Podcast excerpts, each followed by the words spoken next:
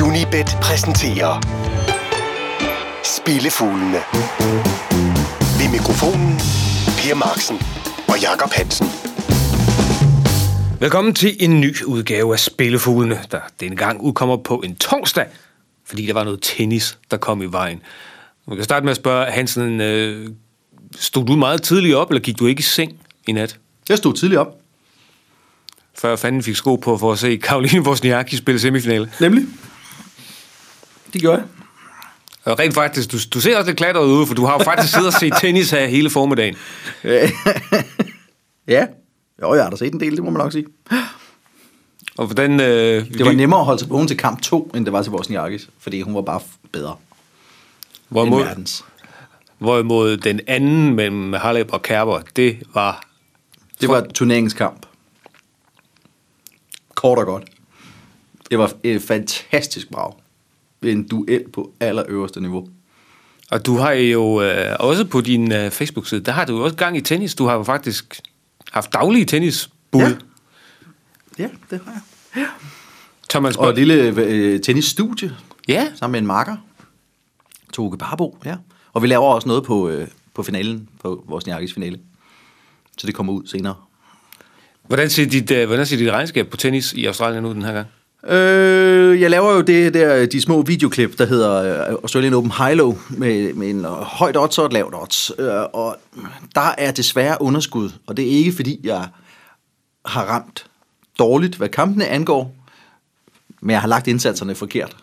Og det er, jo, det er jo også en del af gambling. Altså, man kan jo ramme nok så godt, hvis ikke man kan øh, skyde, sig, skyde de rette indsatser af, af stedet også. Og det har jeg ikke fået præsteret i det her tilfælde. Så efter øh, to, Wimbledon, øh, to US Open og en Wimbledon-turnering med overskud, så må jeg også sige, fjerde gang var ikke lykkens gang. Ja, der skal være plads til smutter en gang imellem. Ja, det skal der jo. Men, så, må, så kan vi jo så vente om og så sige, hvis du har, hvis du har ligget lidt galt på den på tennis, så åbnede vi til gengæld rigtig godt i sidste uge med, i det her program, tre rigtige, et push og to forbier. Og den ene af forbierne er vi ualmindeligt forbandet over. Ja, det, jeg, er det er vi faktisk meget forbandet over. Vi har Alaves til at vinde med præcis et mål.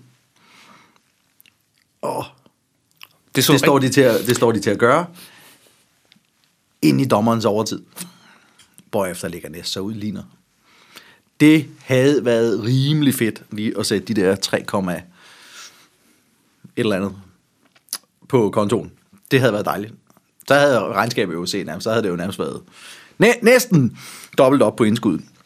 Så vi, men vi, vi, nøj, vi kan godt nøjes med et overskud. Jo jo, altså, det, altså man må aldrig klage over et hvilken som helst overskud. Nej. Og apropos den ene af parterne i den der fodboldkamp, der nu snød os sidst. Ugens uundgåelige Ja. finder vi i øh, Spanien. Valencia mod Real Madrid, og øh, en af de kampe, vi ramte i sidste uge, det var, øh, en, vi gik efter en stor sejr til Real Madrid over Deportivo. Efter en halvsvag start, så tog fanden jo ved Real Madrid, som ender med at vinde kampen 7-1. Men onsdag aften, der var de ude i det, man vist roligt kan kalde en pokalkatastrofe hjemme mod Leganés, og nu begynder sædet vel sådan ganske langsomt at blive varmt under Zinedine Zidane. Selv under Zinedine Zidane, ikke? det skulle man tro. Altså i forvejen var der ingen andre trænere, der havde overlevet det, de egentlig har været igennem inden for de sidste hvad, tre ugers tid. Siden de kom hjem faktisk med en VM-titel. Det havde ingen andre overlevet end lige Zinedine Zidane. Men tak skal du have. Alarmklokkerne ringer dernede. Og de ringer vel, øh, nu er de så i Valencia, og Valencia er ikke nogen UF-modstander. Nej, og det er jo en sindssyg mulighed for Valencia til at skabe hul for- alvor ned til Real Madrid i, i tabellen. Og er man trods alt nok ikke lige luret før sæsonstarten. De har allerede fem point i tabellen ned til Real Madrid. Og så ganske vist med en kamp mere end dem. Men sejr her, og så vil det reelle hul jo være, vidderligt være på fem point. Selv hvis Real så vinder den der kamp i hånden, er der så færdig. Og så, og så, og så ligger de stadig kun nummer. 3-4 stykker i tabellen, Valencia. Der er stadig Atletico og Barcelona foran det. Er der gal en krise. Men du holder dig langt væk fra dit kryds 2-spil alligevel. Ja, det gør jeg, fordi hvis alt var gået øh, rosenrødt, som det plejer at gå for Real Madrid, eller som det mere eller mindre plejer at gå for Real Madrid, så havde jeg været voldsomt fristet af øh, et krydsspillet, eller måske endda et, et-tallet, fordi at de har ikke vundet her de sidste tre sæsoner. Det er fire år siden, de har vundet i Valencia. Og det er altså i tre sæsoner, hvor Valencia har været røv og nøgler. Nu, nu er Valencia pludselig gode, har øh, taget point fra både Atletico og Barcelona på hjemmebane, og har den her monstermulighed for at skabe yderligere hul til Real Madrid, eller om ikke andet så bevare det nuværende hul. Den tror jeg faktisk også gerne, de tager med. Men fordi situationen er, som den er i Real Madrid, så tør jeg ikke, fordi man ved jo, de er gode nok til, nu skal det være på et eller andet tidspunkt. Og det, det her kan være sådan en kamp, hvor nu skal det være. Så jeg, jeg, men jeg tør ikke, jeg, jeg tør ikke være umodig i et kryds 2. Jeg regner bare med, at det bliver målrigt, som det plejer. Valencia har spillet tre ligakampe i 2018, øh, og alle tre havde præcis tre mål. 18 af Real Madrids seneste 20 udkampe i La Liga havde mindst tre mål. De to undtagelser sluttede 0-0, så det er åbenbart enten eller. Og mod Valencia plejer det mildest ikke at slutte 0-0. De seneste ni møder mellem de her to har haft mindst tre mål. Alle ni havde begge hold på tavlen. Seks af dem havde mindst fire mål. Seks af de seneste otte gange Real Madrid har spillet ligakamp i Valencia, var der mindst fire mål. Jeg går efter det spil, der hedder over 3,25 mål. Det vil sige, der skal være fire kasser, så vinder jeg til odds 1,66. Kommer der tre, halvdelen af en skud retur. Men vi aner en tendens her. Det gør vi. Så et øh, målrigt spil åbner altså den her uge i Spanien. Rask væk videre på øh, tværs hen over Middelhavet, fordi vi skal til øh, Istanbul for at finde ugens Asian-spil. Her har Galatasaray hjemmebane mod Osmanlispor, som vi jo, øh, Midtjylland kender dem jo desværre rigtig godt øh, fra Europa League i forrige sæson. Og det er jo også en klub, der har fået et dansk islet i form af den tidligere FC Nordsjælland-spiller, Andreas Maxø. Men ingen hjælp at hente på nogen måder for os mandlige spor, når de skal til Galatasaray, hvis man skal tro dig. Det burde der ikke være. Af Galatasaray's seneste 11 ligakamp har de vundet 6. Og alle 6 med mindst to overskydende mål. Så når de vinder, gør de det åbenbart med en vis stil.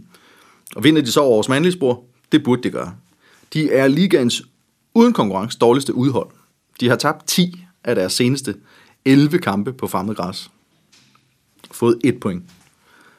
Deres seneste fire udkamp mod de normalt tre store i Tyrkiet, Galatasaray, Besiktas, Fenerbahce, tabte de med sammenlagt 12-1. De tabte sæsonens hjemmekamp mod Galatasaray med 3-1. Og derfor jagter jeg en, en sikker sejr. En Asian Handicap minus 1,25 giver odds 1,84 i gevinst. Igen, vi aner en tendens. Lad os håbe, vi har anet rigtigt. Hvis vi har anet rigtigt. Det er øh, de to første, altså ugens uundgåelige fundet i Spanien og ugens Asian-spil fra Tyrkiet. Og med det ud på den vanlige europæiske rundtur. Spillefuglene fra Unibet. Jakob Hansen og Per Marksen. Og den rundtur, den starter vi så i Skotland, fordi eksotisk, det kan det vel i grunden ikke sige sig være, at vi i netop det her program skal til den denne gang tredje bedste række i Skotland, League One, for at finde et øh, vedmål. I så fald var det jo endnu mere eksotisk i sidste uge. hvor vi var, hvor vi var en liga længere nede. Så vi går en liga op, og vi tager afsted til Clifton Hill, bygget i år 1919. Gammel, gammel fodboldbane, og så et møde mellem to klubber, der er henholdsvis 136 år og 148 år gamle. Det kan godt være, at ligaadressen ikke er så prangende, men der er altså traditioner i det her, når Albion Rovers møder Stranraer. Målfest. Det har mildest ikke været kedeligt de seneste gange, de to har mødt hinanden. Jeg tager lige uh, cifrene fra de seneste seks opgør. 3-2, 3-2, 3-0, 3-0, 4-0 og 2-2. Og særligt Albion Rovers har øh, siden de to senest mødte hinanden holdt stadig fast i deres spillestil, og den er voldsomt underholdende, hvor end de kommer. 10 af deres seneste 11 kampe havde mindst fire mål. Dem gad man godt at følge, ikke? Det var meget sjovt. der er hold, der er kedelige at følge rundt som, som tilskuer. Og det er her, at de seneste otte i træk havde mindst fire mål. Det niveau kan Stan Rare selvfølgelig ikke være med på, for det er jo de færreste, der kan. Men stadigvæk, tre af deres seneste fire kampe havde mindst fire mål, så helt på den lade side ligger de altså heller ikke. Over tre mål, det giver os 1,88. Et festfyrværkeri af en fodboldkamp fra Skotland. Lad os håbe det. Ja, og lad os håbe, at det går som i sidste uge, fordi der var den kamp nede i uh, League 2 jo faktisk en af dem, vi ramte. Det var det. Og fra Skotland, så tager vi videre til Frankrig, hvor de 10-dobbelte franske mestre fra Saint-Étienne har hjemmebane mod Caen. Og ligesom i sidste uge, så er det her et indslag, der passer sammen med det statistikeksperiment, som du kører over på øh, sportsmagasinet. Så om ikke det her bliver en målfattig affære, så bliver det i hvert fald en, hvor begge hold næppe kommer på tavlen. Og hvem, øh, hvem, er du, hvem er du i grunden, du tror ikke scorer her? Ja, det er sgu et godt spørgsmål, fordi der er ikke rigtig nogen af dem, der, der er specielt godt kørende. Øh, men lad os lige vende det der med måljagt. Vi var også inde på det i sidste uge. Jeg kører jo det her eksperiment, øh, hvor jeg, hvor jeg går efter procenterne. Tager udgangspunkt i en hjemmeside, der, der angiver de to holds, øh, så så mange kampe har de spillet, hvor begge hold har scoret, eller ikke hold scoret. Og de to scenarier kaster en procent af sig. S- Procenten skal være... Procenten angiver, at oddset på begge hold scorer, eller begge hold ikke scorer, skal være et givet tal. Og hvis tallet så er markant højere end det, så satser jeg på det. og her har vi netop et af de tilfælde, hvor Ja, forskellen er meget stor. ja. Forskellen er meget stor. Det giver også 1,89 på, at begge hold ikke scorer. Det er også 1,89 på noget, der havde givet gevinst i fem af St. Etienne's seneste seks ligakampe. Og 1,89 på noget, der havde givet gevinst i syv af Caens seneste ni ligakampe. Og de seneste syv opgør mellem de her to endte med følgende cifre. 1-0, 1-0, 2-0, 2-1, 1-0, 1-0, 1-0. Og ikke lige fra målfest, når de to møder hinanden. Og som sagt, de der procenter, jeg så snakker om, og det kan man se meget mere om på sportsmagasin.com, procenterne angiver, at oddset på udfaldet begge hold scorer ikke burde være 1,38. Men man får altså reelt 1,89. Derfor prøves det af. Derfor prøver vi den her. Og når du nu lige nævner alle de der 1-0'ere, der var imellem, så kunne man jo også være fristet af, hvis man vil gå på den her kamp med en anden variant, og så eventuelt sige et Asian-spil, der hedder Asian under 2. Ja, det kunne man også sagtens. Det kunne også være en smule- fristende. Så fra et eksperiment i det franske, så hopper vi rask væk hen over grænsen, fordi øh, vi skal til øh, Niedersachsen, hvor der er lokalopgør mellem traditionsklubben fra Hannover og firmaopkomlingene fra Wolfsburg. Hannover 96 mod VfL Wolfsburg, og Hannover de nappede i sidste uge point af Schalke, da det endte 1-1. Og det var endnu en gang Niklas Fylkrug, deres øh, Hannovers brandvarme angriber, der som har scoret alle de fire mål, som øh, Hannover har scoret i januar. Og Ude i- som vi øvrigt lige havde op at vende i vores øh, Svartrot Gold Bundesliga-udsendelse. han, er, han er brandvarm for Det må man tiden. sige. Er du tosset, han har trænet godt i vinterpausen. Ja. Og øh, ikke, vel, vel ikke kun på grund af Niklas Fylkrug, men du kigger Hannovers vej her. Det gør jeg. Øh, Wolfsburg, de solgte jo Mario Gomez i vinterpausen, anfører, topscorer, samlingsfigur. Og selv med ham, eller selv med ham, havde de det jo svært. Uden ham, øh, og godt er bange anelser på deres vegne. De tabte 3-1 til Frankfurt i sidste uge, og det var måske dyrt på mere end en front, fordi øh, en af dem, der skulle løfte arven fra Gomez op i offensiven, Di Marta, han blev udvist. Og øh, Udover ham, så røg øh, Gilavogi ind i sit femte gule kort, og har dermed også karantæne. Han har været med i 33 af Wolfsburgs seneste 50 ligakampe. Med ham ligger deres nederlagsprocent på 36. Uden ham stiger den til 59, og kun en, 18, en øh, sejrsprocent på 18. Af de 17 kamp, han har misset af de der 50, vandt Wolfsburg kun 3. De har i forvejen kun vundet to af deres seneste 14 udkampe i ligaen, og det var pudsigt nok mod samme modstander, Frankfurt. Og de scorede ikke i deres seneste tre udkamp. Hannover har kun tabt én hjemmekamp i denne her sæson. Det var til Frankfurt, der er ligaens næstbedste udhold. Og de åbnede året med at vinde 0-2 til 3-2 hjemme mod Mainz. Og så, som du siger, et af de sidste uge mod øh, Schalke, så øh, det er en rigtig, rigtig fin start på året. Man bør nok ikke udelukke remi, fordi Wolfsburg er ligaens remi-konger. Men kommer der en vinder, så lugter det altså kraftigt af hjemmeholdet. Jeg synes, at kampen er vurderet mere lige, end jeg synes, den burde. Og spiller en draw no bet. på det tal. Givetvis, fordi det selvfølgelig er et lokalopgør. Øh, med, med hvad der nu ligger i dem. Jeg vil så lige tilføje, at jeg synes også, at Wolfsburg så halvsløje ud. Og øh, man må bare erkende, det kan godt være, at de har spillet mange uafgjorte, og de har også spillet for mange uafgjorte. Og det, at de har, det har de nemlig selv erkendt, at der er en risiko for, at med alle de uafgjorte, de har spillet, så kan de jo begynde at få problemer, hvis de ikke i det mindste vinder deres hjemmekampe, og så starter de med at tabe til Frankfurt. Ja, det, det er det skidt, ikke? Og faktisk indtil i sidste uge var de jo... Var det faktisk kun Bayern, Bayern München, der havde tabt færre kampe end Wolfsburg i Bayern- Bundesligaen. Men der er så en vis forskel i tabellen, ikke? Jo, fordi man kan nemlig, man, man, man, i den her sæson kan man godt komme i nedrykningsfare, hvis man spiller alt for mange kampe uafgjorte, og det kan være, at, at, øh, at Wolfsburg er en lille bitte smule nervøse for, at, øh, at de kan hænge fast ned i sumpen igen. De har jo prøvet, hvad det vil sige at spille relegation. Det må man sige. Så Men det, var, men det var med Mario Gomez. det var med Mario Gomez, Ja. som også i lokalopgør, for det var Braunschweig, de slog over, over, over to kampe. Og jo skal man endelig nævne et lyspunkt for deres hjemmekamp mod Frankfurt i sidste uge. Hvis ikke man har set Maximilian Arnolds øh, mål for Wolfsburg, så øh, bør man lige gå ind og finde den på YouTube. Det er en kasse.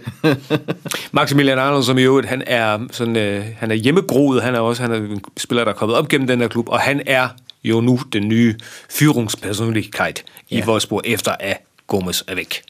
og det er en ung mand at have som føringspersonlighed. Ja, unge mennesker, Ja, de skal, de skal, vokse, være, bære det. de skal vokse med opgaven, okay? Tre styk fra den europæiske rundtur. Et punkt tilbage på agendaen, og det kommer her. Spillefuglene fra Unibet. Og lad os så få langskuddet. Og ugens langskud, det er fra FA Cup'en. Vi skal til Nottingham, hvor Notts, vi. hvor Notts County har hjemmebane mod Swansea. Og som det var tilfældet i uh, Hannover mod Wolfsburg, igen en kamp, hvor du kigger i hjemmeholdsvej. Det gør vi. Går efter overraskelsen. Jeg tager igen lige øh, krydset med i en draw no bet, men kommer der en vinder, satser jeg på Notts County til 3-20.